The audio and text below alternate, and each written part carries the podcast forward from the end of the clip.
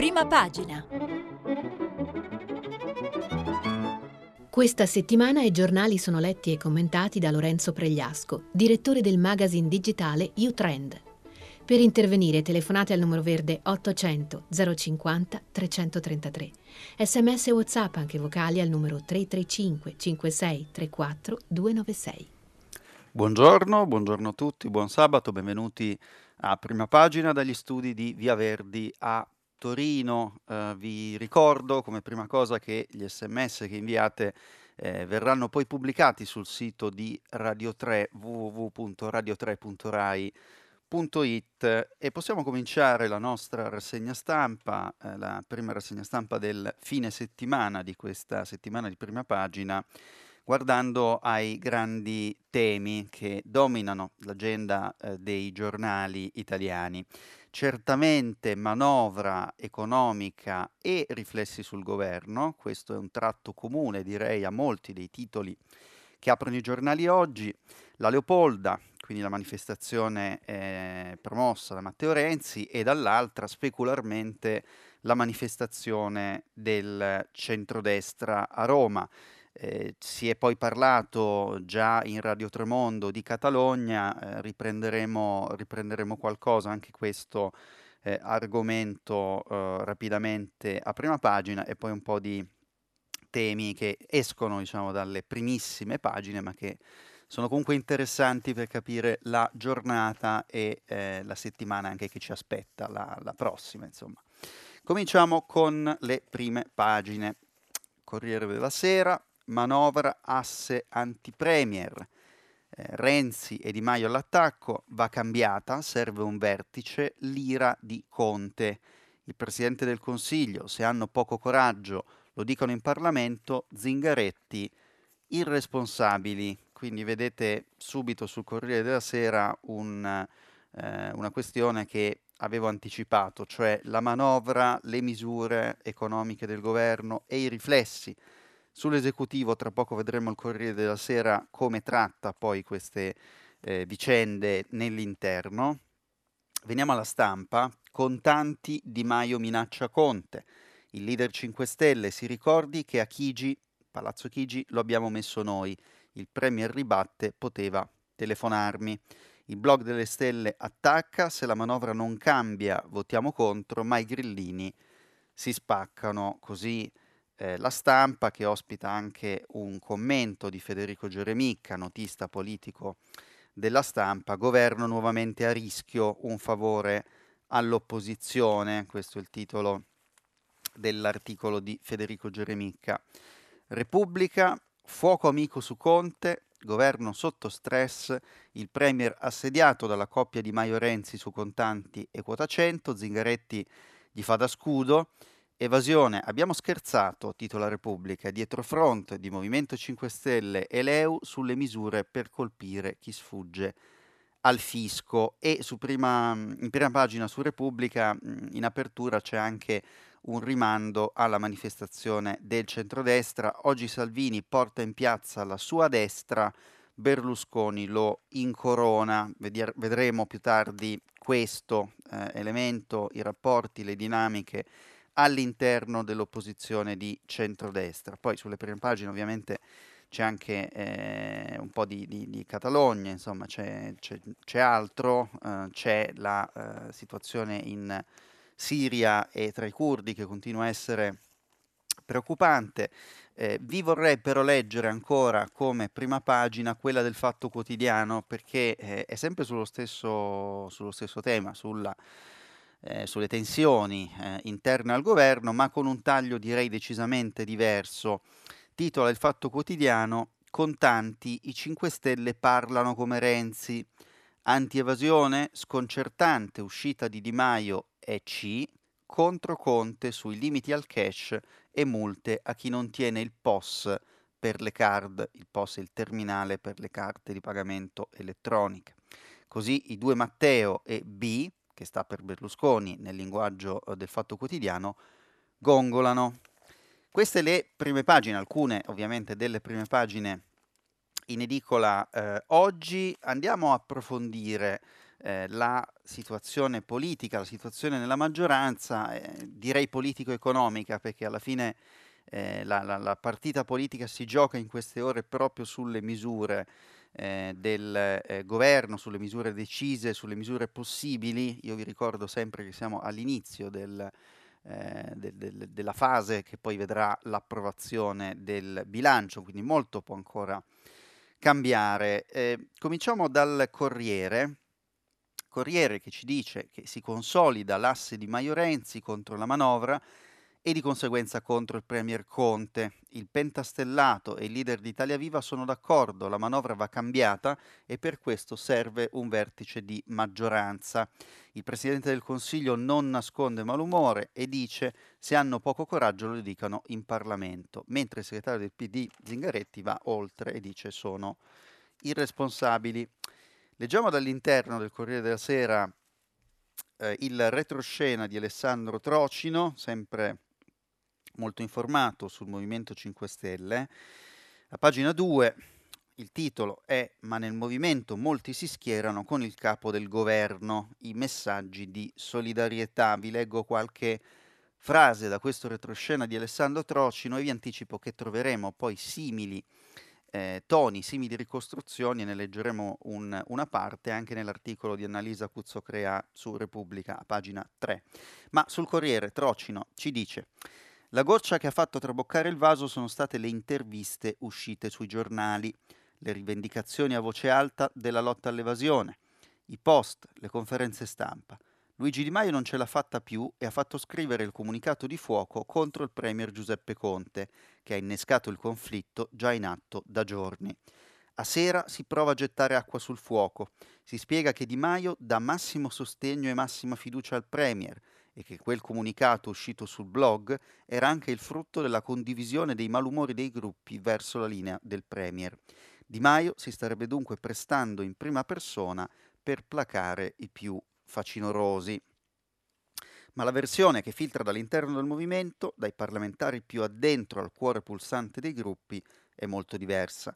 Da giorni ricevono richieste di fare quella che in gergo viene chiamata una batteria contro Conte, ovvero una raffica concordata di messaggi, tweet e comunicati a favore della linea di Maio. Ma sono in molti a ribellarsi. Diversi hanno persino scritto messaggini privati di solidarietà al Premier, ci dice Alessandro Trocino sul Corriere. Si racconta che non siano più di 40 i deputati che condividono le posizioni del capo politico, capo politico cioè Di Maio, 40 su eh, oltre 200, eh, 200, deputati. Vi dicevo di eh, Zingaretti, c'è questo asse tra Conte e Zingaretti, secondo il Corriere della Sera e secondo Francesco Verderami.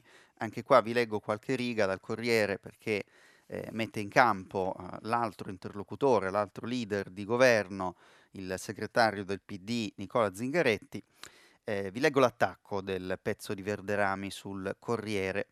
Il Premier e il segretario del PD non hanno intenzione di fare i cirenei nella maggioranza, di tollerare l'ansia da prestazione dei due alleati, di accettare che la logica dei sondaggi produca un bradisismo quotidiano nel governo.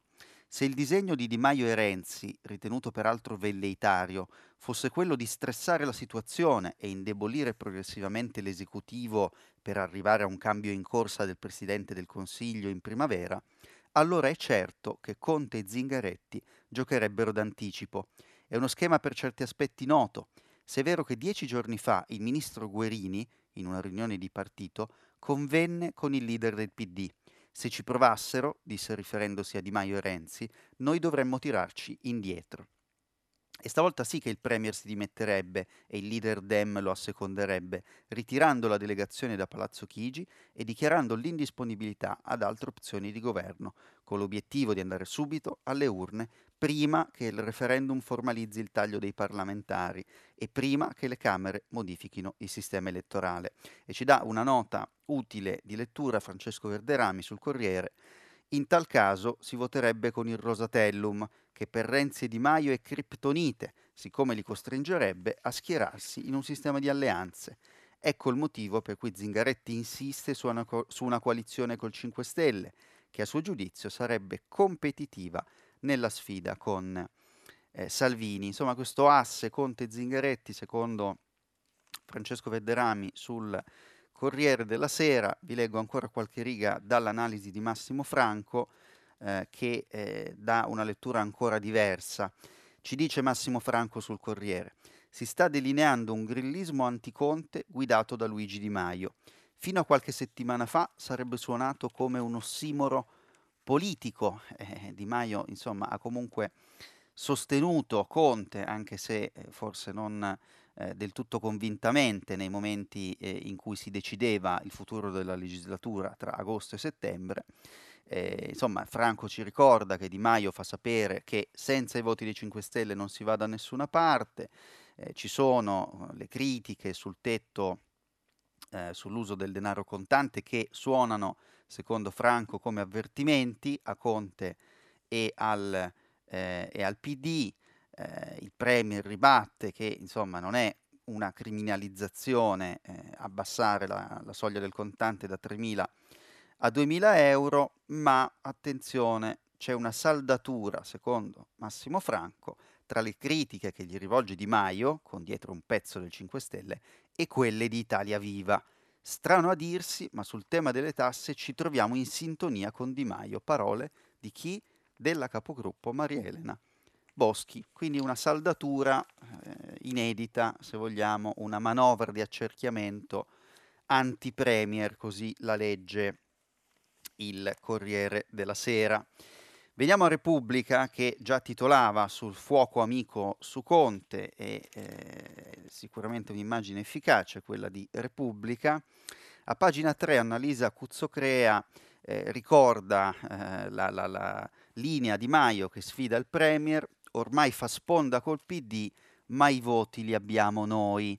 Il leader 5 Stelle riunisce i ministri, li sprona alla battaglia, dobbiamo tutelare artigiani e commercianti, ma, ci conferma Annalisa Cuzzocrea, non tutti i parlamentari lo seguono.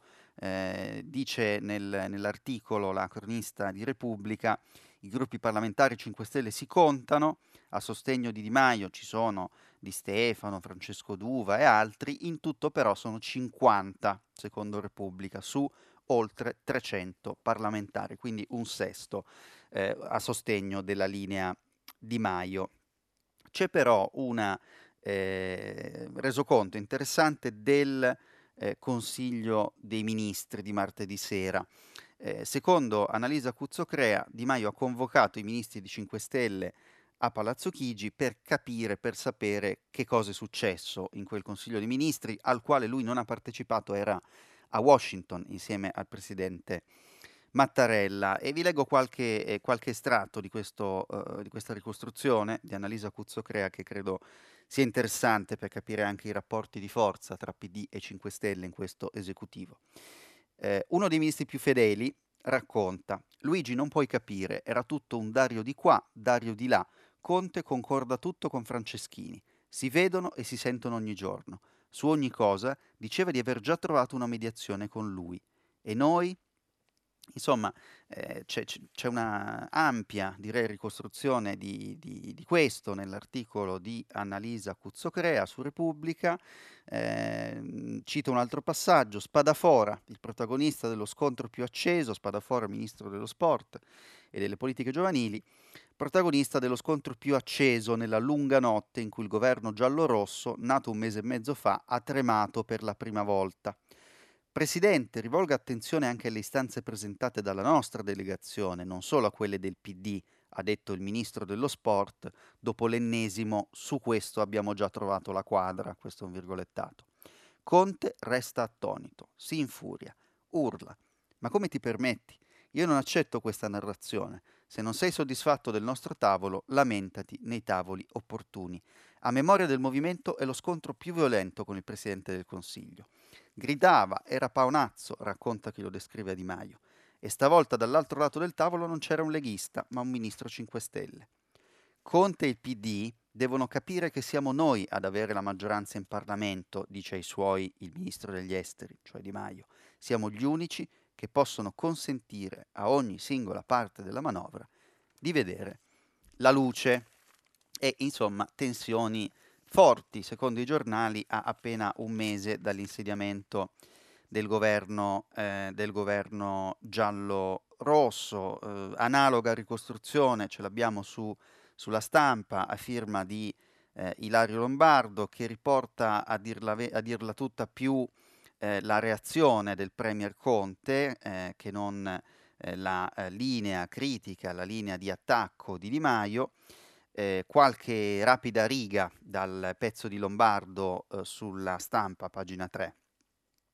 Conte chiede ai collaboratori di non controreplicare, non vuole che la questione si trasformi nella solita slavina di botte e risposte, ma certo è rimasto colpito dalla violenza dei toni pubblicati per ordine di Di Maio.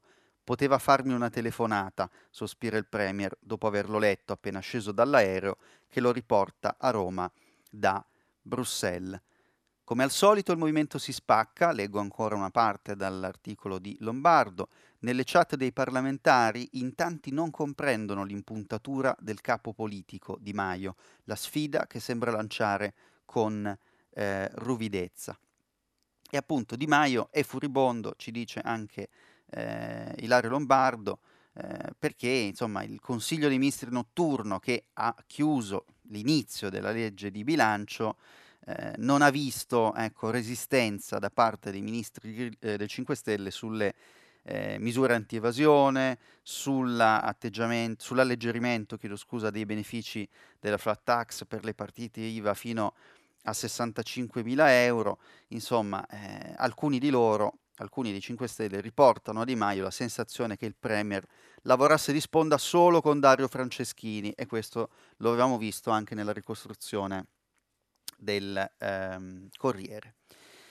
Sempre sulla stampa, una, ehm, qualcosa che già abbiamo detto no? sulle reazioni di eh, Zingaretti, sulle reazioni eh, del, del, PD, Zingaretti che si dice sbalordito dal fuoco amico, eh, il segretario del PD si trova in Umbria dove lancia l'alleanza organica PD 5 Stelle in regione eh, e eh, leggo un estratto dal reportage di Carlo Bertini inviato a Foligno in vista delle elezioni eh, regionali che in Umbria si terranno tra otto giorni, domenica 27 eh, ottobre. Leggo da Bertini. La partita Umbra è importante per il governo, ma quella in Emilia lo sarà ancora di più per il PD. Ora si combatte qui insieme a Conte, che oggi arriverà a Perugia a mettervi la faccia insieme a Zingaretti. Il segretario Dem sorride pacioso a tutti i militanti dopo essersi fatto venire la voce roca per scalare punti a Foligno, diventata terra di infedeli, visto che è in mano ormai alla destra. Quattro anni fa, ricorda, abbiamo vinto la regione 42 a 40 quando i comuni maggiori erano nostri. Oggi partiamo svantaggiati, ma cont- combattiamo per farcela. E poi nel reportage di Carlo Bertini un richiamo eh, senza fonte ai sondaggi. Eh, ricordo che non è consentito diffondere sondaggi nei 15 giorni precedenti il voto, eh, ma insomma i giornali ogni tanto eh, con un po' di fantasia citano presunti sondaggi eh, senza indicarne la fonte. Qui abbiamo nell'articolo di Carlo Bertini il riferimento a sondaggi locali che danno la inedita alleanza civica PD 5 Stelle due punti sotto e già questo è un ottimo segnale visto come era partita la corsa, diverse lunghezze dietro la Lega, io non posso darvi eh, diciamo, altri numeri e altre indicazioni di cui pure potrei essere a conoscenza proprio perché nei 15 giorni prima del voto non è consentito diffondere sondaggi secondo la legge italiana, la legge sulla par condicio. Sulla stampa vi volevo ancora riportare una, ehm, una lettura eh, sulla questione del voto agli anziani. Prima però mi sembra importante andare sul Fatto Quotidiano. Fatto Quotidiano che già nel titolo di apertura eh, si, si, schiera eh, contro i 5 Stelle e eh, a favore di Conte nella battaglia interna alla maggioranza e vi vorrei leggere una parte dell'editoriale di Marco Travaglio, direttore del Fatto. Scrive Travaglio, Renzi chiedi scusa, titolava il blog delle stelle il 16 settembre 2016, in cima a un lungo post di Luigi Di Maio che elencava i dieci fallimenti del governo Renzi. Al punto 8, niente lotta alla corruzione, c'era un duro attacco sui favori agli evasori. Ha alzato la soglia del contante sino a 3.000 euro e ha aumentato tutte le soglie di non punibilità nella sfera della grande evasione. Ieri, sullo stesso blog delle stelle, scrive Marco Travaglio, si leggeva a nome di tutto il 5 Stelle. Di fronte alle proposte contenute in manovra, dal tetto al contante alla multa sul POS, saremmo anche d'accordo se queste rappresentassero delle vere misure anti-evasione. Ma l'inserimento di queste misure non solo non fa recuperare risorse, ma addirittura rischia di portare questo governo nello stesso atteggiamento di quelli del passato, che pensavano di fare la lotta all'evasione mettendo nel mirino commercianti, professionisti e imprenditori. Quindi un eh, editoriale molto critico di Marco Travaglio sulla retromarcia del Movimento 5 Stelle. Il titolo dell'editoriale è Con tanti saluti al 5 Stelle, con tanti attaccato, insomma, a indicare uno dei terreni di, di scontro. E, insomma, eh, il, il, problema, dice, dice, Travaglio, non può essere quello delle commissioni bancarie. Eh, il Presidente del Consiglio al fatto ha eh, infatti detto che ha sentito gli amministratori delegati dei principali gruppi bancari, hanno dato ampie rassicurazioni su questo e a breve saremo in grado di definire nei dettagli la riduzione delle commissioni. Eh, a meno che i 5 Stelle conclude Travaglio in prima pagina, poi prosegue, ma noi ci fermeremo qui nella lettura, a meno che i 5 Stelle non pensino che il loro Premier è un millantatore, nel qual caso lo dicano.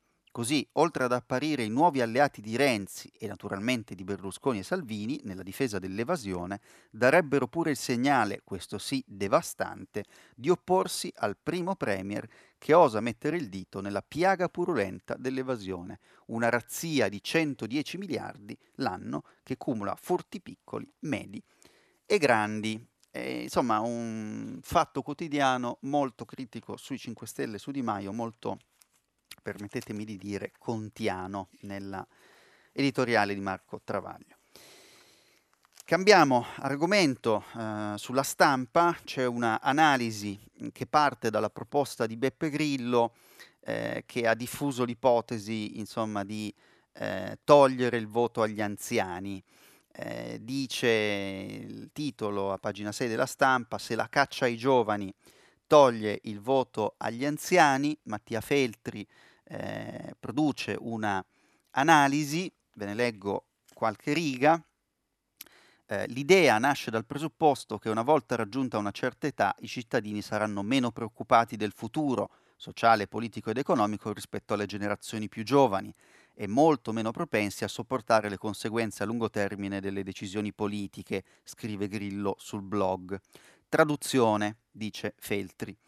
I giovani, in quanto giovani, pensano al futuro, i vecchi, in quanto vecchi, pensano a domattina, e se si aggiunge che i vecchi sono molti e i giovani pochi, è iniquo che sulle spalle di pochi giovani ricadano gli effetti del voto poco lungimirante di molti eh, vecchi. Messi come siamo, nella sistematica e disincantata prevalenza quarto ginnasiale, anche rivedere per raggiunti limiti di età il caposaldo della democrazia liberale, il suffragio universale, in fondo va benissimo, scrive Feltri. Può passare per il colpo di genio di un visionario più che di un vaneggiatore. E qui vi cito sulla stampa, pagina 6, i dati eh, quorum U-Trend eh, per SkyTG24 che abbiamo realizzato nelle scorse settimane la stampa li cita per fasce d'età, per vedere anche come in base alla fascia d'età si articola il consenso, come si distribuisce il voto ai vari partiti. Dai nostri dati pubblicati oggi sulla stampa, eh, sondaggio realizzato, ripeto, per Sky TG24, emerge che ad esempio il Movimento 5 Stelle ha il suo massimo eh, oltre il 21% negli elettori più giovani, quelli che hanno tra i 18 e i 34 anni, al suo minimo poco più del 15% tra gli over 55.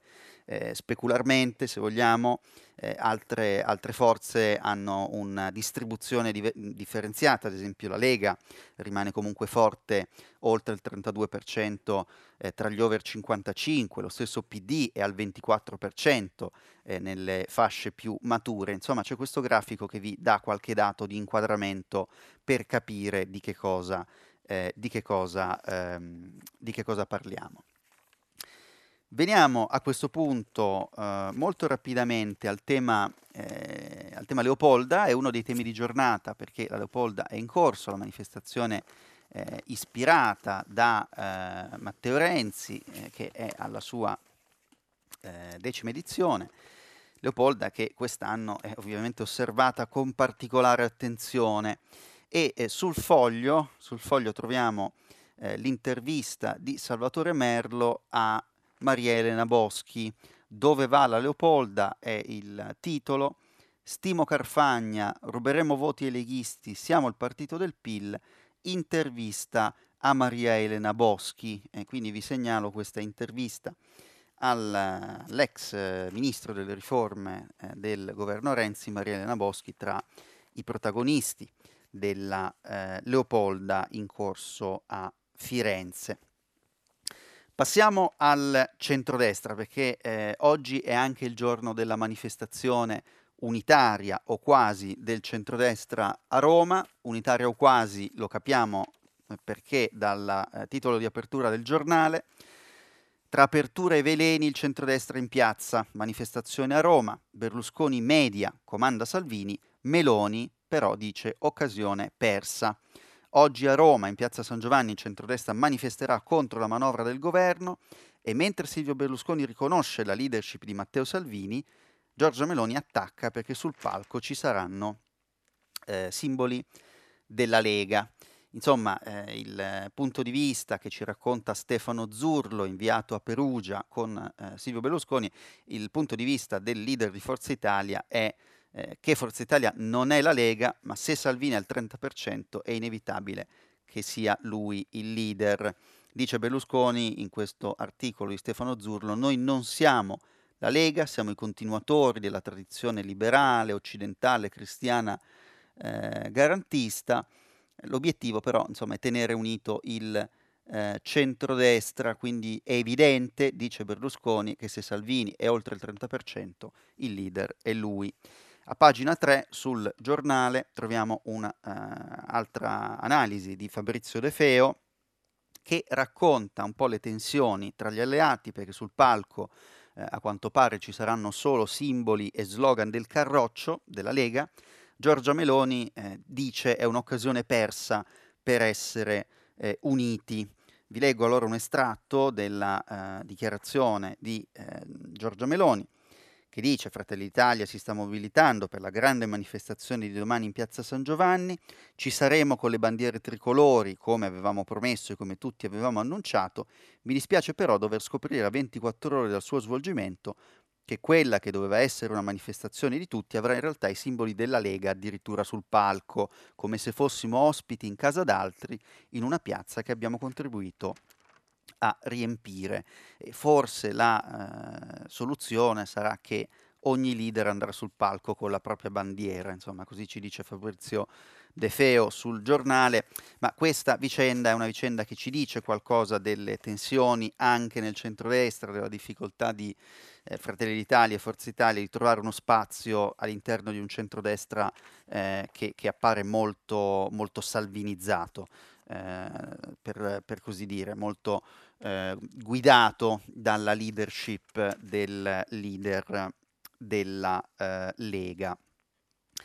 Andiamo adesso, andiamo adesso sul manifesto, sul manifesto perché vi dicevamo, eh, se ne è parlato già a Radio Tremondo, ma rimangono i temi internazionali e il manifesto eh, dà molto spazio ai temi internazionali e quindi il titolo di apertura del eh, quotidiano Il Manifesto è I cinque giorni del Condor, si riferisce alla tregua annunciata giovedì da Stati Uniti e Turchia. Eh, vi leggo, eh, il manifesto ci dice la tregua di 120 ore annunciata giovedì da USA e Turchia nel nord della Siria non è mai iniziata, le truppe turche fanno stragi di civili a Ras Alain, anche Amnesty accusa crimini di guerra, ma Erdogan rilancia l'ultimatum ai curdi via entro martedì o l'offensiva sarà più dura. Vi segnalo a tal proposito un'analisi, un commento di Giuliana Sgrena sul manifesto. Eh, le kurde e i curdi combattono anche per noi, questo è il titolo. Eh, il cessate il fuoco concordato da Erdogan con il vicepresidente americano Pence per 120 ore, cioè 5 giorni e ne restano 4, non ha impedito all'esercito turco di continuare a colpire obiettivi, eh, obiettivi curdi eh, e il punto di vista di ehm, Giuliana Sgrena, che poi troviamo all'interno a, ehm, pagina, eh, a pagina 15, eh, è appunto insomma, che eh, il Kurdistan è anche un modello, secondo eh, l'autrice, di eh, società, di convivenza. Non esistono diritti occidentali od orientali, questa divisione è frutto di un relativismo culturale basato sulle diverse appartenenze etnico-religiose. Le donne e gli uomini curdi hanno spazzato via ogni ambiguità nella costruzione nel Rojava, che è appunto il, Cordi- il Kurdistan siriano, di una società basata sulla democrazia dal basso, la laicità, la parità di genere e lo sviluppo compatibile con l'ambiente. Un progetto ambizioso e rivoluzionario persino per gli standard occidentali. La forza dei curdi sta proprio nel loro progetto radicalmente alternativo a quello dello Stato islamico e in nome del quale le forze siriane democratiche hanno combattuto e vinto la guerra contro i jihadisti. Questo è il manifesto su ehm, Turchia e Siria, ma sempre dal manifesto, anche se poi si trova su eh, tutti i giornali, dalla stampa a, a Repubblica, eh, vi cito eh, rapidamente eh, qualcosa sulla Catalogna, la Catalogna in marcia, questo è il titolo nel taglio basso di prima eh, del manifesto, la giornata è pacifica, la sera gli scontri, il fiume indipendentista invade Barcellona, oltre mezzo milione di persone invadono Barcellona per i diritti e per le libertà contro la sentenza che ha condannato a pene pesantissime i leader dell'indipendentismo catalano. Lo sciopero generale convocato da due piccoli sindacati è, secondo il manifesto, un immenso raduno di protesta pacifica, dove confluiscono le marce arrivate da tutta la regione. Dal palco gli organizzatori scaldano la piazza, preparatevi a difendere e sostenere una dichiarazione di indipendenza, poi davanti alla procura scoppiano scontri violenti con la polizia e la sera, come ormai da cinque giorni, il clima si fa di nuovo teso. Eh, poi nell'interno Luca Tancredi Barone da Barcellona ci racconta di questo più di mezzo milione di persone sceso ieri in piazza a Barcellona per protestare, una aspirazione al cambiamento. Eh, ci dice anche Tancredi Barone che la partecipazione allo sciopero tecnicamente è stata consistente ma non massiccia, un po' al di sotto del 50% secondo i dati della stessa eh, Generalitat che appoggiava la protesta, un risultato comunque straordinario per un piccolo sindacato secondo il manifesto. E un'altra notizia è che è stato rinviato il classico, la partita tra eh, Barça e Real, prevista per il 26, quindi prevista per sabato prossimo, al Camp Nou si giocherà invece a dicembre, quindi gli effetti eh, della crisi in Spagna, della crisi in Catalogna, toccano anche lo sport, toccano anche il, eh, il calcio. Eh, andiamo eh, sugli ultimi argomenti di questa rassegna stampa di eh, oggi. Eh, dal eh, Corriere della Sera, anzi dal Sole 24 Ore, chiedo scusa, dal Sole 24 Ore vi ehm, do il titolo di apertura e poi una rapida lettura eh, dell'articolo interno perché eh, il Sole sceglie di aprire con il Sud. Sud in arrivo i primi 5 miliardi, subito 1 miliardo,1 alla ricerca e a impresa 4.0. Ci dice il Sole, nella legge di bilancio entrano le prime tracce del piano per il Sud, con 5 miliardi per i prossimi 5 anni eh, appostati a valere sul fondo eh, sviluppo e coesione, bonus investimenti, quota premiale per il mezzogiorno su credito d'imposta, ricerca e prestiti della nuova Sabatini legati a impresa 4.0, fondo per le infrastrutture sociali dei comuni. Il ministro del Sud, Giuseppe Provenzano, spiega le misure per accelerare la spesa dei fondi e sollecita Cassa Depositi e Prestiti a investire di più nel mezzogiorno. E all'interno abbiamo appunto eh, più dettagli nel, nell'articolo di Carmine Fotina eh, sul Sole 24 Ore, sul piano Sud, il pacchetto mezzogiorno promosso dal ministro Giuseppe Provenzano, eh, 37 anni, alla prima esperienza di governo, ministro per il Sud e la coesione eh, territoriale.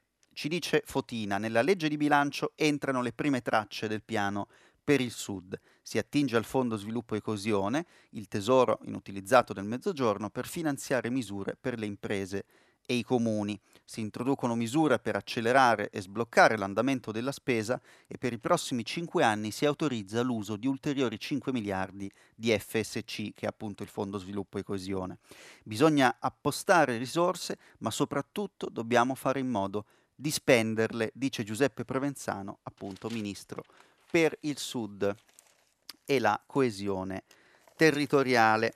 Sempre sull'economia, eh, un rimando al ehm, Corriere della Sera, Corriere della Sera perché a pagina 43 Dario Di Vico, giornalista economico del Corriere, eh, tra i massimi esperti di industria, di economia, di eh, mondo produttivo eh, del giornalismo italiano, Dario Di Vico ci racconta eh, dell'incontro che si è tenuto ieri.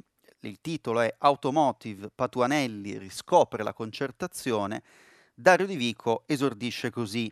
Per un seguace della piattaforma Rousseau e della democrazia dei click come il ministro Stefano Patuanelli, ministro dello sviluppo economico, aggiungo, il pomeriggio di ieri è stato un lungo bagno nella concertazione più classica, una sorta di seduta di rieducazione all'ascolto dei corpi intermedi.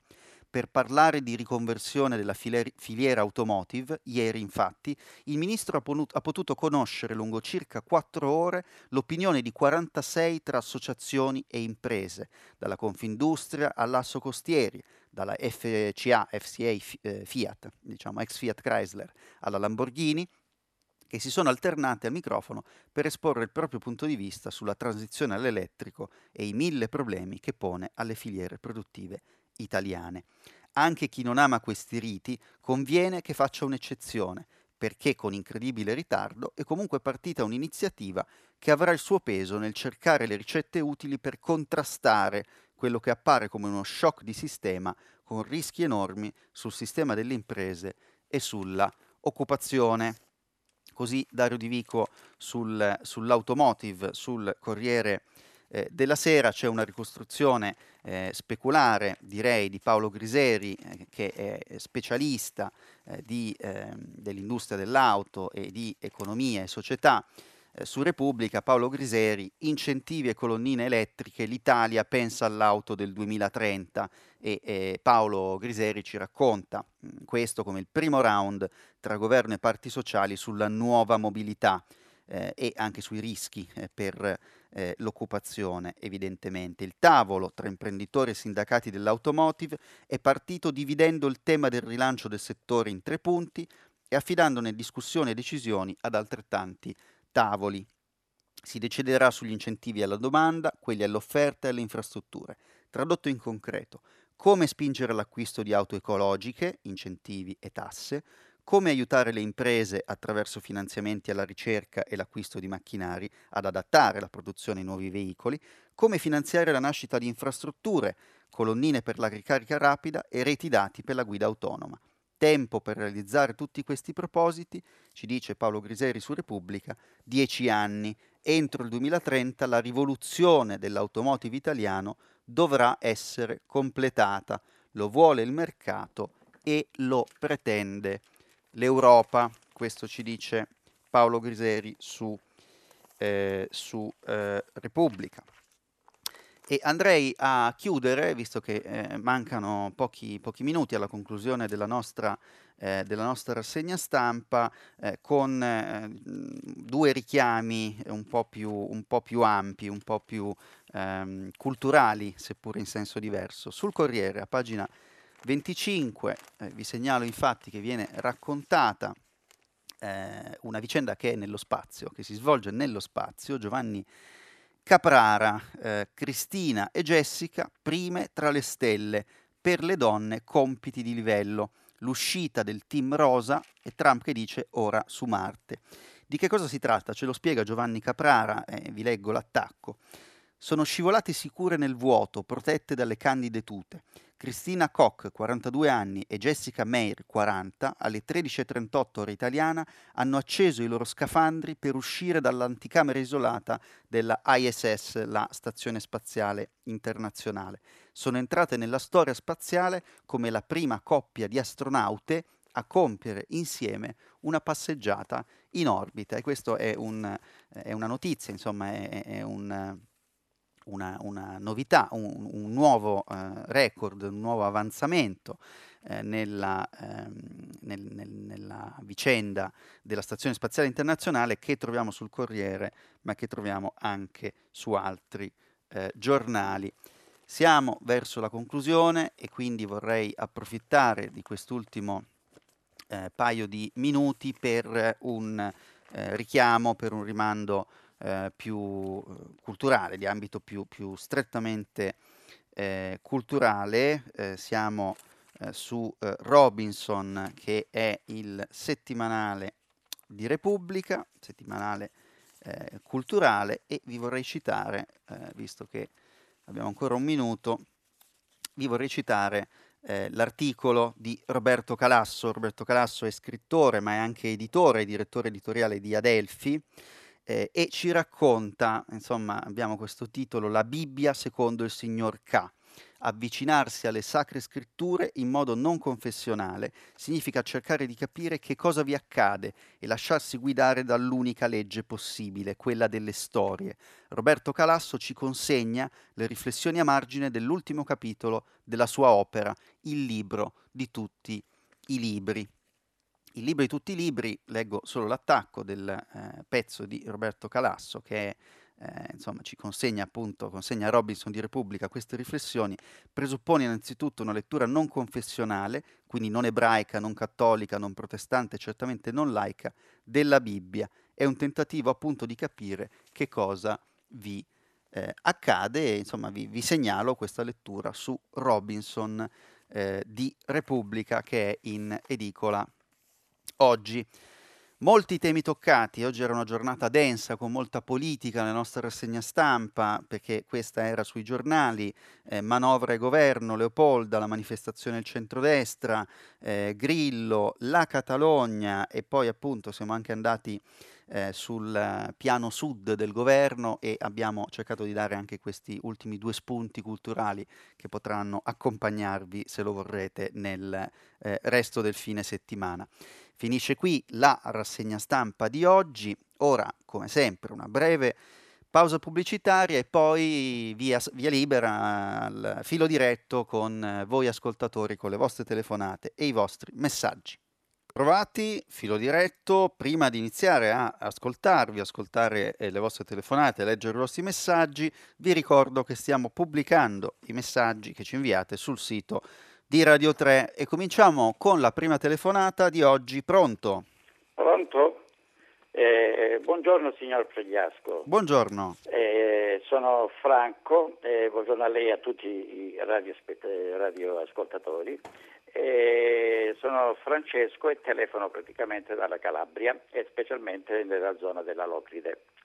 il mio argomento praticamente eh, si vuole sviluppare eh, sulla situazione della finanziaria con, eh, nella fattispecie sul pagamento delle tasse, sul recupero delle tasse. Cioè, eh, che a me preme moltissimo in quanto essendo un pubblico dipendente, essendo un professore praticamente che il prossimo anno andrà in pensione, eh, dopo aver ricevuto quello schiaffo dei 5 centesimi, dei 50 centesimi praticamente al mese di perequazione, che effettivamente eh, bisogna avere più coraggio per affrontare praticamente e per recuperare la, eh, l'evasione. Mm-hmm. Eh, l'evasione non è un qualche cosa praticamente che si può inculcare, che si può eh, dire come Padua Schioppa diceva è bello pagare le tasse. La, eh, non si ottiene niente in questo modo. Bisogna, io sono quella schiera di persone che bisogna agire in modo più concreto, in modo più, diciamo, eh, come si dice, in modo più, più incisivo. France- incisivo Francesco, incisivo. Le, le, posso chiedere se ha un'idea su, su sì, cosa si potrebbe esatto, fare? Sì, sì, ho una, un'idea, insomma, e proprio questo volevo, volevo, volevo esprimere, che eh, sì, è chiaro che non, mh, ci sono situazioni effettivamente che sono state descritte, che ci sono molte persone eh, nel campo dell'industria, nel campo del commercio e via dicendo, che si trovano di fronte certe volte a delle situazioni veramente particolari, o pago gli operai o pago le tasse, bene, è chiaro che per questi bisogna intervenire, bisogna dargli una mano, cioè bisogna, eh, come si dice, aiutarli, ma ci sono persone che lo fanno di professione. Mm.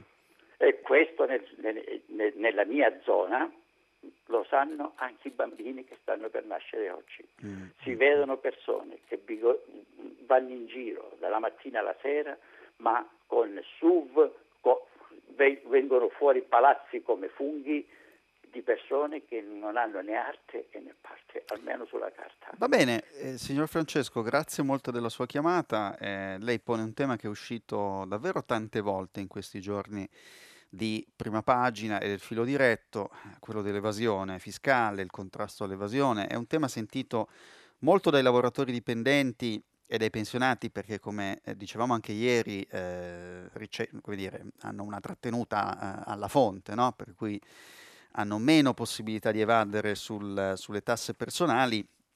Ieri un'ascoltatrice ci ricordava però che poi in fondo ciascuno di noi, anche i, i, lavoratori dipendenti, possono alimentare il circuito dell'evasione nel momento in cui magari non eh, chiedono una fattura o non, o non versano i contributi eh, per, per, un collaboratore domestico, insomma in questo tipo di, di contesti. E sicuramente, sicuramente il, il, tema, il tema è sentito, lei eh, parlava appunto di un'azione, di un'azione incisiva. Ehm, va detto che questo governo sembra aver cercato di impostare la manovra un po' intorno a questo. Non è una novità, quasi tutti i governi dicono eh, per trovare le risorse agiamo sul recupero dell'evasione fiscale. Questo in particolare, su questo mi è sembrato di vedere un impegno più diretto del Presidente del Consiglio Conte, ma eh, a leggere i titoli che abbiamo letto oggi, gli articoli che abbiamo letto oggi sui giornali, insomma non mancano le resistenze eh, nella maggioranza. Resistenze perché un conto è dire eh, riduciamo l'evasione, contrastiamo gli evasori, altro è dire eh, andiamo a mettere i POS obbligatori, mettiamo sanzioni per chi non ha i, i POS, insomma c'è, c'è anche un elemento effettivamente di complessità dell'applicazione concreta delle, delle misure e poi c'è un'altra cosa che viene mhmm, talvolta sottovalutata, cioè il fatto che anche quando lo Stato accerta l'evasione, spesso è molto inefficiente nel recupero reale delle risorse. E uno Stato che non è in grado di recuperare le risorse evase accertate è uno Stato che evidentemente eh, perde anche un po' di legittimazione no? sua, nel suo contrasto e nella serietà del contrasto all'evasione eh, fiscale. Passiamo alla prossima telefonata. Pronto? Pronto, buongiorno. Mi chiamo Gianni, telefono da Cortona. Volevo chiedere cosa ne pensa lei dell'immagine dell'Italia in Europa in questo momento critico e tragico dell'Italia. Abbiamo inviato in Europa una bozza di manovra sulla quale non c'è accordo, assolutamente. Si immagina lei la faccia dei commissari che hanno davanti i fogli della manovra e sentono che Zingaretti dice di, di Maio, del primo ministro e di Renzi che sono degli irresponsabili. E poi ci lamentiamo che in Europa non ci considerano. Io come italiano mi vergogno un po', onestamente, perché non è possibile. Qui hanno scherzato, ci hanno preso per i fondelli, hanno detto abbiamo fatto una manovra splendida, stupenda, in 448, siamo stati svegli tutta la notte e oggi, ieri, l'altro ieri, salta fuori che non sono d'accordo su niente. Ecco, Mi dica lei cosa ne pensa della nostra immagine grazie, e della credibilità. Grazie, grazie, grazie Gianni, grazie Gianni per, per, la sua telefonata. Eh, penso due cose. La prima è che eh, forse l'immagine dell'Italia in Europa non dipende soltanto da questo, cioè non dipende soltanto dal documento programmatico di bilancio e da quanto questo poi si discosta rispetto alla manovra finale. Lo dico perché ehm, non è propriamente una novità eh, quasi ogni anno si parte con un documento che dà un perimetro, che mette delle cifre, che dà dei paletti, e questo è il documento programmatico di bilancio, eh, poi l'effettiva traduzione in norme di questo, giustamente aggiungo, coinvolge innanzitutto il Parlamento. Il governo non può imporre una manovra eh, evitando il confronto parlamentare. Quindi è istituzionalmente necessario che dal documento programmatico si avvii un processo, un percorso che riguarda il Parlamento, che riguarda le parti sociali, che riguarda i portatori di, di, di interesse, le, le, aziende, le associazioni, i cittadini coinvolti e toccati dalla legge di bilancio. Certo è che, come dire, in questo quadro, quindi dando una eh, scontando ecco, questo elemento strutturale, effettivamente colpisce un po' che a 24 ore dal eh, via libera al documento programmatico di bilancio emergano differenze, divergenze così forti eh, su un po' tutto, eh, su un po' tutte le misure le misure che qualificano questa, questa uh, bozza di, di, finanziaria. Ne cito alcune, quota 100 eh, è stata difesa dal Movimento 5 Stelle, è rimasta, ma gli esponenti di Italia Viva la criticano con molta forza. La questione dell'evasione, tetto al contante, anche lì c'è stato un accordo, ma è un accordo che sembra non accontentare eh, quasi, quasi nessuno, c'è il tema delle partite IVA.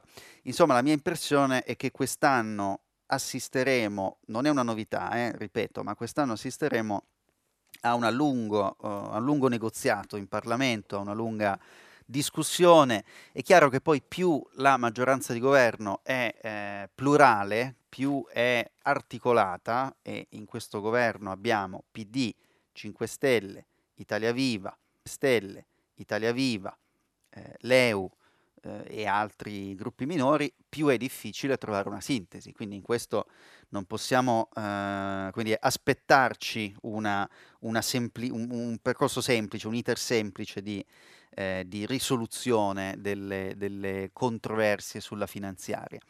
Eh, però appunto, come dicevo prima, forse non è soltanto questo che incide sull'immagine dell'Italia in eh, Europa. Vorrei leggere qualche messaggio, ne sono arrivati molti. Eh, buongiorno, buongiorno, gentile conduttore, sono d'accordo con i pagamenti elettronici, ma il provvedimento va associato con l'abolizione delle commissioni sui pagamenti da parte delle banche. Cosa ne pensa? Eh, rispondo al gentile ascoltatore che è un tema che di nuovo è emerso tante volte eh, in questi giorni. Eh, questione sentita, questione sentita perché i commercianti eh, correttamente la, la segnalano. Eh, oggi c'erano in realtà due richiami sui quotidiani su questo tema. Il primo era eh, sul Fatto Quotidiano, nell'editoriale di Marco Travaglio, che ci diceva che Conte nell'intervista al Fatto aveva assicurato di aver sentito già eh, gli amministratori delegati, i responsabili delle eh, banche italiane ricevendo assicurazioni sul fatto che le commissioni potrebbero essere, eh, essere ridotte. C'è anche, ve lo segnalo, un, eh, su Repubblica c'è un eh, richiamo alla posizione di Messina, che è l'amministratore delegato di Intesa San Paolo, quindi della di una delle principali banche italiane che dice proprio che sulle commissioni eh, intesa San Paolo, ma varrà immagino anche per gli altri istituti di credito, intende fare la propria parte, intende eh, andare incontro ecco, alle esigenze da una parte del, dello Stato e dall'altra dei commercianti. Eh, vero è, lo ricordavo ieri, che attenzione, esistono sempre più strumenti di fintech, di tecnologia applicata alla finanza, eh, esistono sempre più strumenti che permettono di ricevere e inviare pagamenti eh, in modo semplice, senza particolari commissioni o con commissioni diciamo, più basse di quelle tradizionalmente associate ai POS, che sono i terminali del banco, ma te lo ricordo sempre perché eh, no, non tutti conoscono questo, questo acronimo. Quindi forse, oltre all'intervento utile e necessario da parte delle banche, sperando che poi questo non si traduca in una stretta sui crediti, no? perché magari le banche dovendo tagliare le commissioni sui pagamenti, allora si rivalgono eh, su, sui crediti e sui mutui. Ehm, dicevo, ci sono soluzioni, qualche volta le soluzioni arrivano anche dal mercato, arrivano anche dall'innovazione tecnologica e quindi il mio invito è tenete d'occhio le innovazioni e le trasformazioni che toccano questo settore perché possono aiutarci a risolvere i eh, problemi o almeno alcuni, alcuni problemi. Vi leggo un altro messaggio un altro messaggio di eh, Luisa da Torino. Non ho mai votato le destre, ma ammiro e approvo la signora Carfagna per la sua scelta di non andare in piazza San Giovanni a fianco dei fascisti di Casa Pound. Eh, e questo rientra in quello che dicevamo prima, leggendo il giornale, ma leggendo anche eh, altre ricostruzioni, cioè su questa piazza San Giovanni di oggi del centrodestra che vuole un po' rappresentare l'avvio della traversata nel deserto, eh, così la possiamo chiamare, del centrodestra di opposizione, vuole anche essere un po' un lancio sul voto in Umbria che ci sarà tra otto giorni, ma che fa emergere, fa affiorare le divisioni, le differenze, le distanze in quella parte eh, di, eh, di, di, assetto politico italiano nello schieramento del centrodestra. Eh, sentiamo se c'è un'altra telefonata. Pronto? Pronto? Buongiorno, Buongiorno. sono Antonio, chiamo da Manfredonia, provincia di Foggia. Volevo intervenire a proposito di quota 100. Eh, secondo me è una riforma giusta, una riforma buona e giusta, ma applicata male. Vede, io sono un medico, per cui so qual, cosa significa lavorare con pochi, pochissimo personale. Per cui io penso che quota 100 sia una riforma non come dice Renzi a favore dei pensionandi e contro i giovani, contro i giovani ma al contrario è una riforma per i giovani, però è stato sbagliato il tempo e il modo di applicazione.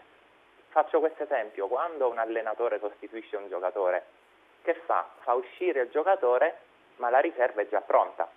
La stessa cosa sarebbe dovuta avvenire per quota 100, cioè prima, nel mio campo ad esempio, fare tutti i concorsi, crearsi delle graduatorie e una volta che le nuove leve erano pronte a intervenire, allora si sarebbe con, potuto consentire agli anziani di andare in pensione. Ma così facendo è normale che si è creato un grave squilibrio fra pensionati e nuovi assunti che non sono stati ancora assunti. Cosa ne pensa lei in proposito? Grazie, grazie Antonio, eh, grazie Antonio, eh, ma ci sono diversi, diversi aspetti da, da, toccare. Uno è che comunque va detto che è una misura in atto sulla base della quale molte persone hanno insomma, fatto del, del, dei, dei piani, hanno fatto dei programmi e quindi questo credo sia stato uno degli elementi che ha fatto dire al governo che era difficile, eh, che era difficile eliminarla Ehm, penso, e qui è un mio parere personale, penso che in Italia ci sia un grande, un enorme tema di disparità generazionale eh, a svantaggio dei più giovani. Eh, noi sappiamo dai dati, eh, adesso non, non, ce li ho sotto mano eh, quelli precisi, ma eh, vi, vi, vi, posso, vi, posso, garantire che, che di questo si tratta, noi sappiamo che oggi in media una persona che è in pensione guadagna più di una persona di 30 anni che lavora. Eh, certo, chi è in pensione ha lavorato magari tutta la vita, ma fino al 1995 c'era un sistema retributivo, quindi non ha neanche versato i contributi eh, equivalenti alla pensione che oggi percepisce e oggi un trentenne lavora guadagnando poco anche per poter permettere a eh, molti anziani, perché siamo un paese vecchio, di essere in pensione. A mio modo di vedere questo è un grande squilibrio generazionale molto problematico. Rispetto a quello che diceva lei sulla eh, sostituzione, eh, ci sono teorie diverse. Mm, ricordo che l'osservatorio statistico dei consulenti del lavoro qualche mese fa, nell'estate, aveva stimato che il tasso di sostituzione tra chi esce e chi entra dopo quota 100 eh, sarebbe stato piuttosto ridotto, intorno al 30%. Eh, e quindi non, eh, non, non, non, avremmo una sostituzione di giovane forza lavoro al posto di chi, di chi va in pensione eh, con lo schema di quota 100. Eh, questo si inserisce su, su, su, una traccia, su un percorso che in Italia eh, nessuno eh, effettivamente affronta, che è quello dell'enorme squilibrio generazionale a danno delle generazioni più giovani. Questo è il mio punto di vista. Prossima telefonata, pronto?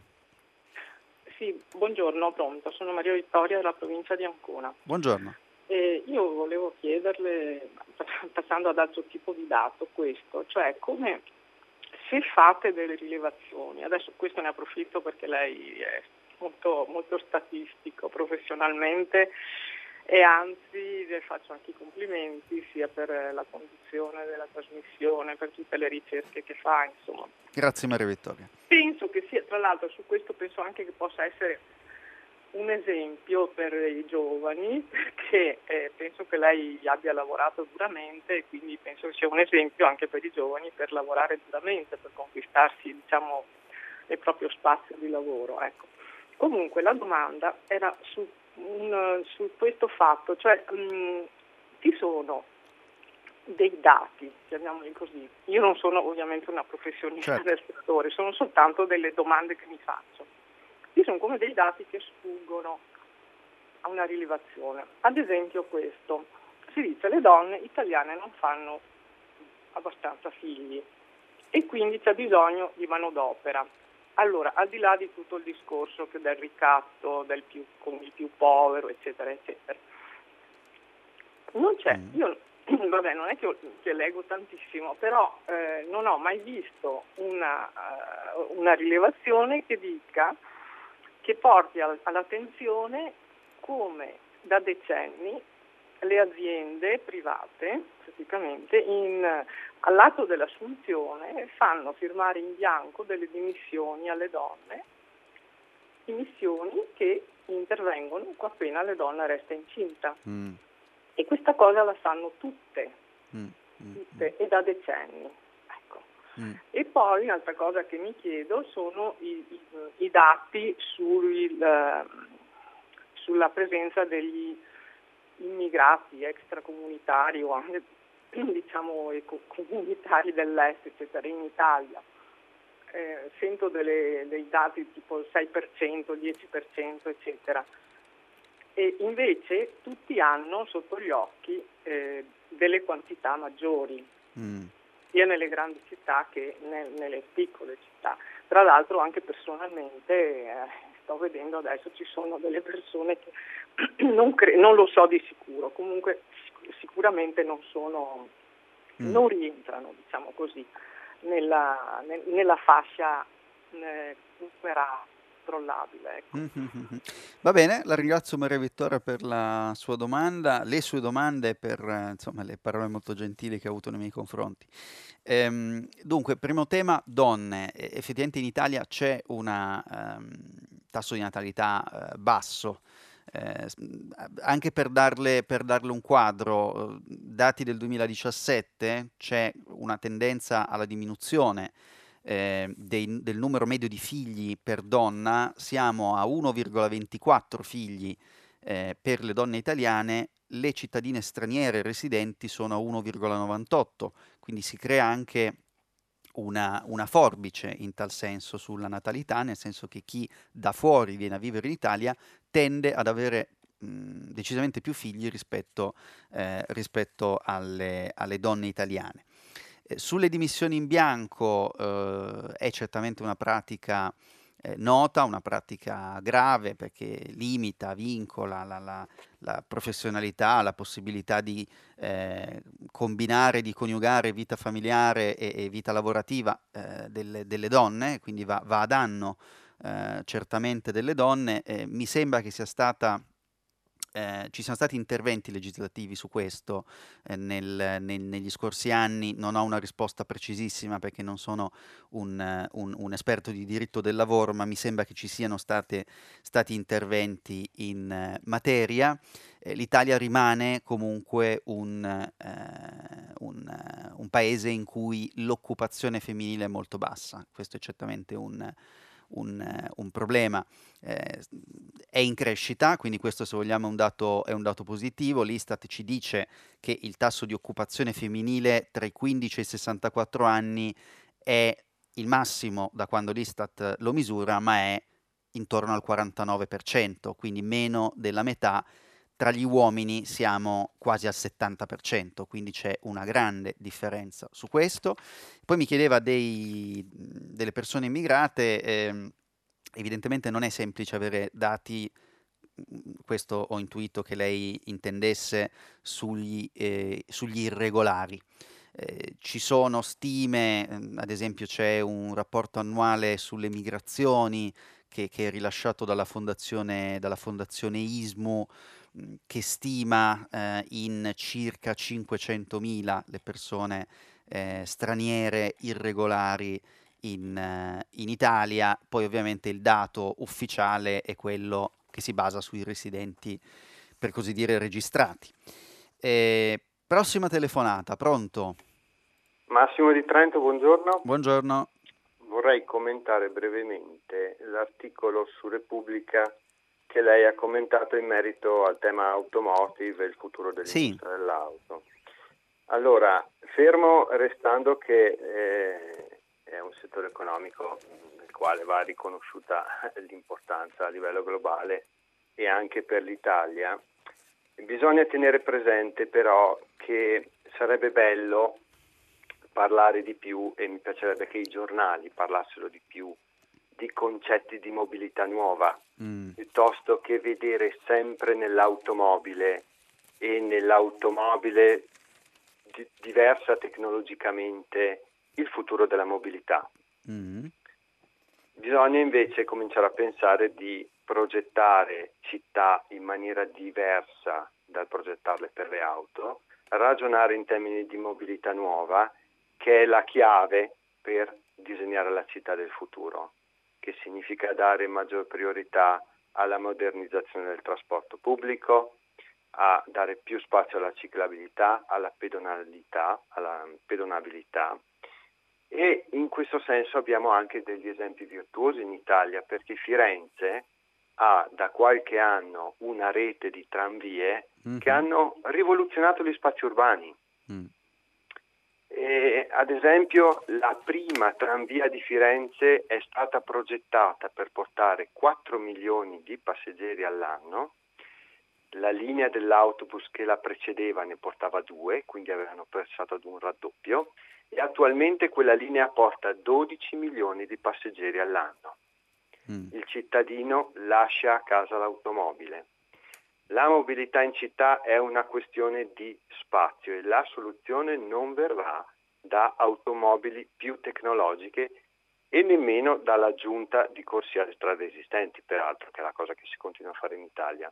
Ecco, quindi inviterei la stampa a occuparsi di mobilità in senso molto più ampio, come fanno testate molto autorevoli all'estero, quali certo. il Guardian, ad esempio, è una testata bellissima per quanto riguarda la mobilità e segnalo un National Geographic Magazine di aprile del 2018 nel quale è stato evidenziato che per eh, ridisegnare gli spazi delle nostre città dobbiamo disinnamorarci dall'automobile, mm. che è una caratteristica tipica dell'italiano medio. Insomma. Certo. Ecco, Massimo, qua. la ringrazio. Eh, lei pone un tema attuale e futuro, quello della mobilità. Il, l'articolo che citavo di Repubblica di Paolo Griseri in realtà è importante anche perché ci fa capire la dimensione economica eh, della produzione di autoveicoli, mh, ad esempio dal 2007 al 2018, cito da Repubblica,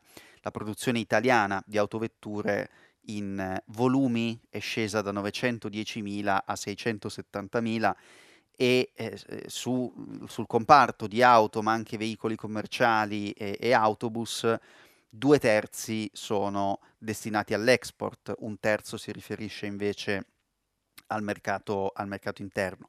Un altro dato interessante che troviamo su Repubblica è che eh, la quota di mercato principale sulla produzione di auto elettriche ce l'ha la Cina, eh, quasi 5%, l'intera Europa è al 2%, quindi c'è un eh, discorso industriale, c'è un discorso mm, che lei giustamente faceva più culturale, eh, perché il, soprattutto la mobilità urbana è sottoposta alle innovazioni, alle trasformazioni tecnologiche, alle trasformazioni anche ehm, de- delle abitudini e dei ritmi, pensiamo a meccanismi come il car sharing, pensiamo a meccanismi come eh, il bike sharing, le metropolitane, eh, in Italia ad esempio rispetto ad altri, eh, ad altri paesi europei le reti di metropolitana urbana eh, sono meno sviluppate eh, e, e, quindi c'è un lavoro che è partito tardi rispetto all'estero che rende l'automobile privata ancora un mezzo di trasporto per molti importante e irrinunciabile, devo dire anche un po' per abitudine, anche un po' mi permetto di dire perché c'è un'assenza di alternative adeguate di trasporto pubblico e perché c'è effettivamente l'elemento culturale del dover avere la macchina in Italia. Insomma, poi io parlo da, da Torino, eh, che, che, che, è la città dell'automobile in Italia e, e, e quindi ho ben presente questo tema, ma per dirle, insomma, anche a Torino ci sono sicuramente sperimentazioni interessanti eh, in, eh, in, in, atto sulla, sulla mobilità. Eh, lei citava la tranvia di Firenze, peraltro molto osteggiata prima che venisse fatta, poi adesso è invece eh, generalmente apprezzata, a quanto so, dai eh, fiorentini. Eh, vi leggo ancora qualche, qualche messaggio. Abbiamo il messaggio di Sabina da Milano che ci dice il voto è un diritto di tutti e non un obbligo. Se uno non è interessato alle scelte politiche semplicemente non va a votare, non per questo bisogna privarlo dei suoi diritti se invece è interessato a partecipare alla vita del suo paese. Magari invece vogliono togliere il voto agli anziani perché sono gli unici che ne hanno viste tante e non si fanno fregare dalla propaganda. Bella idea privare dei diritti chi ragiona, dice Sabina. Adesso al, al, di là dell'ultima parte, che, che così è un'interpretazione più personale della nostra ascoltatrice Sabina, eh, sono d'accordo con lei, ovvero eh, in politica eh, vince chi vota, vince chi va a votare. Eh, se non si va a votare eh, è legittimo, in un paese libero è una scelta assolutamente lecita, eh, ci sono molte ragioni per cui molte persone non votano. Ma poi è difficile lamentarsi di come finiscono le elezioni, di chi va al governo, di chi ci rappresenta, di che manovre economiche fa, eh, di, come, eh, di, come, guida il paese, eh, perché in fondo, come dicevo, vince chi vota. Conta andare a votare, conta partecipare, conta dire la propria, che si sia anziani, che si sia giovani, eh, il, il segreto è quello. È vero, nessun voto da solo cambia la storia di un'elezione, eh, nessun voto singolarmente preso è decisivo, ma tutti insieme, i voti di tutti invece ci fanno capire che cosa vogliamo, che paese vogliamo e che paese vogliamo costruire. Quindi l'invito è, eh, ovviamente nel rispetto della libertà e delle scelte di tutti, eh, insomma, se volete partecipare alla vita pubblica, innanzitutto andate a votare. Prossima telefonata, pronto? Pronto? Sì, buongiorno. Buongiorno, sono Adriana da Trieste e la ringrazio di quello che ha già detto. Io volevo aggiungere alcune cose. Primo, per quel che riguarda gli anziani, io sono tanto, eh, una signora di 78 anni che ha dei nipoti. Prima di tutto, il voto è un diritto e dovere. Secondo, va bene, non è vero che noi siamo, pensiamo a soltanto a noi, non siamo tutti dei vecchi egoisti, neanche rimbambiti. Noi pensiamo anche al futuro dei nostri figli e dei nostri nipoti. Quindi tutto quello che ha detto Grillo è sbagliato. Inoltre, inoltre ci preoccupiamo, diciamo, che i nostri nipoti non sono preparati. Io ho parlato con mia nipote di 17 anni, mio nipote di 23 anni, non sono preparati al voto perché non conoscono la storia, non, so, non conoscono la Costituzione, non sanno assolutamente come funzionano le cose. E oltretutto, mi perdoni, sono facilmente manipolabili, perché non è come seguire un blogger e andare a comprarsi il vestitino che va di moda o le scarpe che vanno di moda. Il voto è una cosa seria e temo fortemente che questo, che questo sistema del voto solo ai giovani, che non sono preparati purtroppo, bene, sia diciamo, una cosa che guarda molto lontano e mi preoccupa moltissimo. Non so cosa pensa lei. Grazie Adriana, ehm, ma io penso che sia una, un, una butad, ecco, non, non, non, penso che ci sia davvero in discussione qualcosa, qualcosa del genere. E Grillo ci ha abituato alle, alle provocazioni, alle così, queste idee un po' più visionarie no? su tanti temi negli anni. E, ed è comunque un, uno stimolo per noi di riflessione su questi temi, sulla consapevolezza della cittadinanza, sull'importanza comunque di informarsi per esprimere un voto consapevole, ehm, anche sull'idea di futuro, cioè quanto futuro hanno in mente i giovani, quanto futuro hanno in mente i meno giovani. Il mio punto di vista è, su questo è forse banale, ma eh, la cittadinanza è connessa al voto. Quindi nel momento in cui si è cittadini nel pieno dei propri diritti, quindi cittadini maggiorenni, eh, si deve poter votare e, e, poi chi va a votare può, può, può, può, votare come vuole, può dire come la pensa, può incidere sul, su, su, sulla rappresentanza politica, sul governo, sul Parlamento, sulle scelte del nostro, del nostro paese.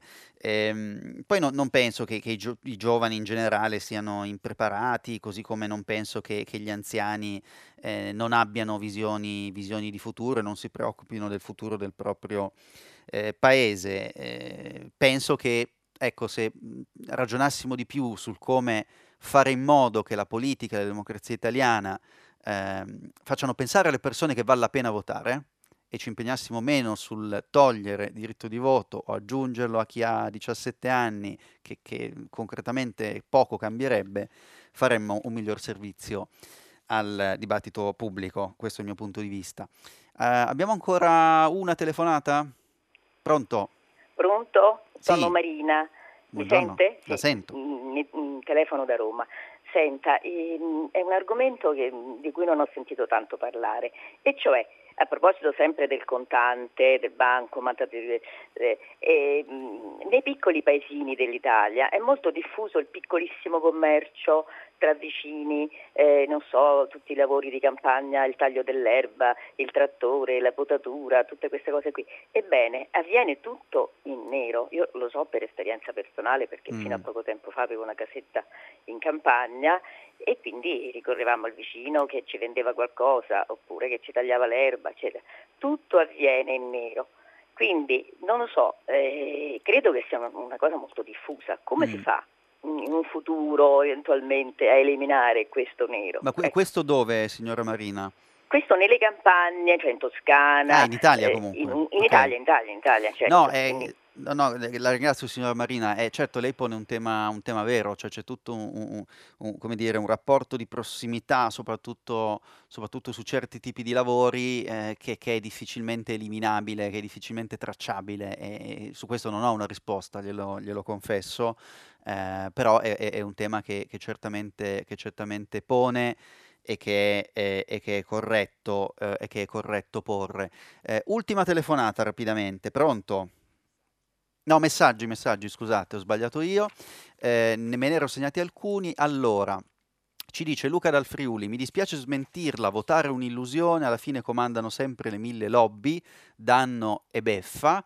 E, insomma, su questo non siamo d'accordo con Luca dal Friuli. Eh, votare credo sia comunque importante, partecipare, poi ci sono molte forme per partecipare. Poi lobby può voler dire tante cose, insomma, in democrazia eh, ogni cittadino, ogni azienda, ogni associazione ha diritto di, eh, di, farsi, di farsi, sentire. Eh, abbiamo adesso invece l'ultima telefonata, pronto? Pronto, buongiorno. Buongiorno. Buongiorno, sono Lillo Cerami di Petralia Sottana in provincia di Palermo, siamo proprio nell'entroterra della Sicilia. Ieri mi hanno sconvolto, mi ha sconvolto e ci hanno sconvolto una notizia eh, degli otto arresti del dirigente ANAS e imprenditore di Catania, dove mm. non, le cosiddette buche d'oro, dove venivano, non venivano eseguiti i lavori, quindi al manto stradale, ma naturalmente venivano pagati lo stesso. Questo mm. ci fa rabbia perché noi viviamo in una terra dove le strade non esistono, dove il nostro territorio è martoriato principalmente dal non, eh, da non servizi, quindi niente linea ferrata, le uniche cose che ci rimangono sono le strade che non abbiamo. Mm, Questa mm, è una vergogna mm, che non mm, possiamo mm. più accettare.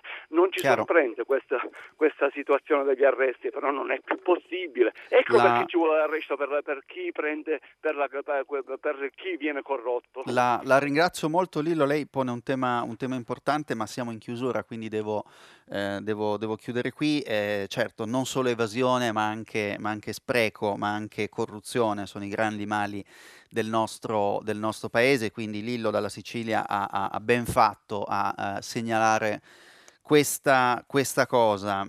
Bene, abbiamo parlato di, di, tante cose, ci siamo confrontati con, anche con molti ascoltatori questo sabato mattina, 19 ottobre. Ci fermiamo qui per eh, oggi. Ora la linea passa al GR3. Noi ci sentiamo domani per eh, l'ultima puntata della mia settimana di prima pagina. Grazie, buon proseguimento.